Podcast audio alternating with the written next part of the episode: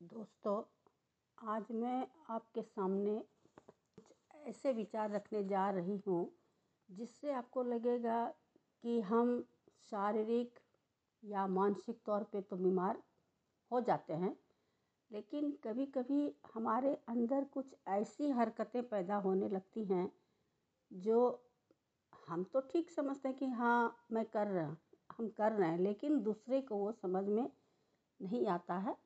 लेकिन किसी का वो परिवार तोड़ने में भी काम आता है तो इसके, इसे हम कह सकते हैं कि उन, वैसे लोग मानसिक विकार के से पीड़ित होते हैं।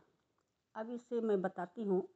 जैसे कोई शारीरिक तौर पे कष्ट, पीड़ा या तकलीफ़ झेलता है तो हम ये मानते हैं कि हमारे शरीर में कोई ऐसी विकार पैदा हो गई है जिसका निवारण कोई उम्दा चिकित्सक ही कर सकते हैं। और जब हम उनके पास जाते हैं तो वो हमारी चिकित्सा करके हमको उस पीड़ा से मुक्त कर देते हैं। इसे हम कहेंगे कि हमारे, हम शारीरिक पीड़ा से जूझ रहे थे। अब देखिए कभी कभी हम ऐसा भी देखते हैं किसी के मानसिक स्वास्थ्य में कुछ बड़, गड़बड़ी पैदा हो जाती है, जैसे उनसे नींद नहीं आ, आने की शिकायत हो जाती है। और कभी कभी उनकी मानसिक संतुलन भी बिगड़ जाती है, जिसके प्रभाव से वो कुछ अजीब अजीब सी हरकतें करने लगते हैं। अजीब हरकतें क्या? कि जैसे वो बहुत चुप रहने लगते हैं, कहीं खोए रहते हैं, खुद में ही कुछ बातचीत करते रहते हैं, या कभी कुछ गुन कभी कुछ बड़बड़ाते रहते हैं, यानी वो अपनी ही दुनिया में मगन रहते हैं। इसे हम कह सकते हैं कि वो कुछ मानसिक तौर से अस्वस्थ चल रहे हैं। तो उनका भी चिकित्सा हो, उनकी भी चिकित्सा होती है। मानसिक चिकित्सक भी होते हैं जो उनका इलाज कर देते हैं और वो फिर तंदुरुस्त हो जाते हैं। अब है कि कुछ लोग शारीरिक और मानसिक दोनों ही तौर पर बिल्कुल स्वस्थ होते हैं, लेकिन उसके बावजूद वो अपना व्यवहार कुछ इस तरह का करते हैं जो हर एक की समझ से बिल्कुल परे होता है। तो इसे हम खुले शब्दों में कहेंगे कि उनके अंदर कोई मानसिक विकार पड़ी है, भरी पड़ी है, जिसके चलते वो ऐसा करना अच्छा समझते हैं। अब मैं इसे आपको एक छोटी सी कहानी से बयान करती हूँ। एक छोटे से कस्बे में दो सहेलियाँ रहती थी। एक अमीर घराने से थी तो दूसरी बहुत ही साधारण परिवार से थी। लेकिन दोनों में बचपन से ही बहुत गहरी दोस्ती थी।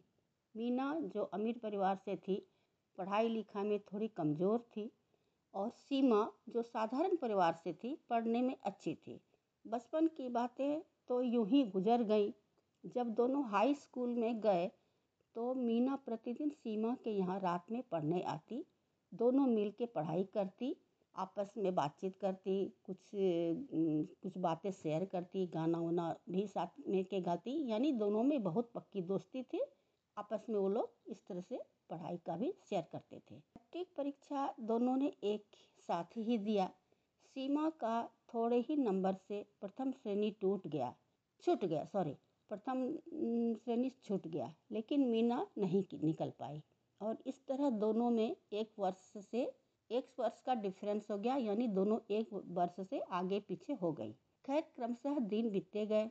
संजोग की बात मीना की शादी सीमा के ही दूर के रिश्ते में जो उनके उसके मामा थे उनसे हो गई। लेकिन किस्मत की बात शादी के बाद भी मीना उसी कस्बे में रही। मीना की पढ़ाई अधूरी ही रह गई लेकिन सीमा ने ले, बहुत ऊँची शिक्षा प्राप्त कर ली और कुछ समय उसकी भी शादी हो गई। सीमा का ससुराल तो दूर था लेकिन आगे की परीक्षा के लिए उसे मैके में ही रहना पड़ा। इस तरह दोनों में मिलना जुलना भी कभी कभार हो ही जाता था। मीना की पढ़ाई पूरी तो नहीं हो पाई, लेकिन जल्दी जल्दी उसके दो बच्चे भी हो गए।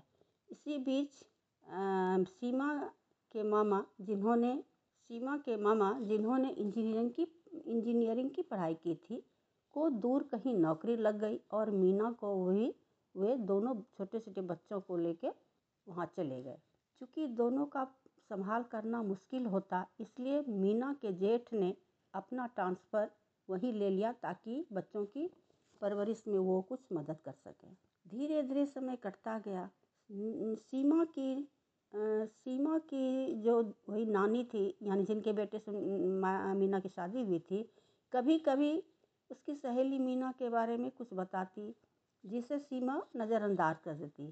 फिर उसके मामा को एक सरकारी नौकरी लग गई तो वो कहीं और चले गए। तब तक बच्चे भी बड़े हो गए थे। सीमा पढ़ाई करके फिर सरकारी नौकरी में आ गई थी। इसलिए उसके पास इधर उधर की बातों में ध्यान देने का समय ही कहाँ था। लेकिन कहीं कहीं से उड़ती बातें उसके कानों में आई कि मीना को एक गलत आदत लग गई थी कि वो अपने ससुराल में जहाँ किसी की नई बहू घर में आती, किसी न किसी बहाने वहाँ जाकर बहू को सास के खिलाफ इस तरह भड़का देती थी कि सास बहू में दरार पैर हो जा, पैदा हो जाती। तीन चार उदाहरण देखने को भी मिला सीमा को लेकिन वो इन सब बातों से दूर अपनी गृहस्थी में लगी रही। सीमा के भी बच्चे बड़े होते गए और पढ़ाई के बाद नौकरी में भी लग गए। फिर एक एक करके उनकी शादी भी हुई, पहले लड़की की हुई, फिर बेटे की। अब अब यहाँ से मीना का असली चेहरा सामने आने लगा। सीमा ने यह कभी भी सपने में नहीं सोचा था कि मीना उसके घर में भी आग लगा देगी। यूँ तो मीना और सीमा की बहू आशा में बहुत बार मुलाकात नहीं हुई थी, लेकिन जो भी तीन चार बार मुलाकात हुई, उसी में उसने आशा को सीमा के खिलाफ कुछ ऐसी बातें जिसका सच्चाई से कहीं कोई संबंध नहीं था, बता दी कि अब आशा बताई कुछ इस तरह कि आशा को अब सीमा से शायद नफरत सी हो गई है।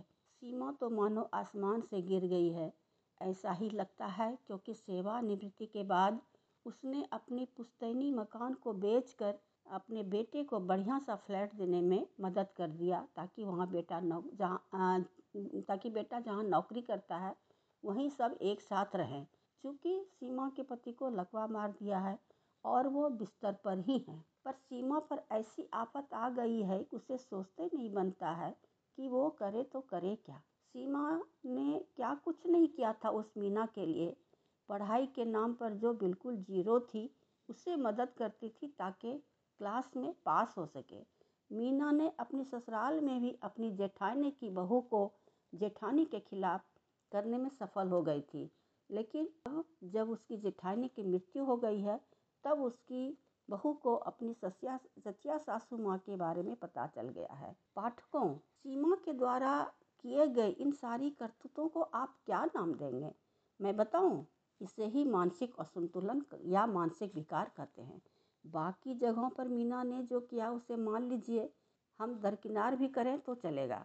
लेकिन उसके अंदर का मानसिक विकार इस तरह खौफनाक है इसका अंदाज़ा आप इस बात से लगा आ, से लगा सकते हैं कि उसने अपनी निजी ससुराल और अपनी बचपन की जिगरी दोस्त के साथ भी वही किया। ऐसा तो नहीं होना चाहिए क्योंकि ज़िंदगी पर सबका अधिकार है। सही ज़िंदगी का, ज़िंदगी जीने का सबको हक भी है। शायद कहानी आपको पसंद आए। मैं नीलम दास, डॉक्टर नीलम दास सेवानिवृत्त सरकारी कर्मचारी हूँ और मैं अभी तत्काल बच्चों के साथ बेंगलोर में रहती हूँ।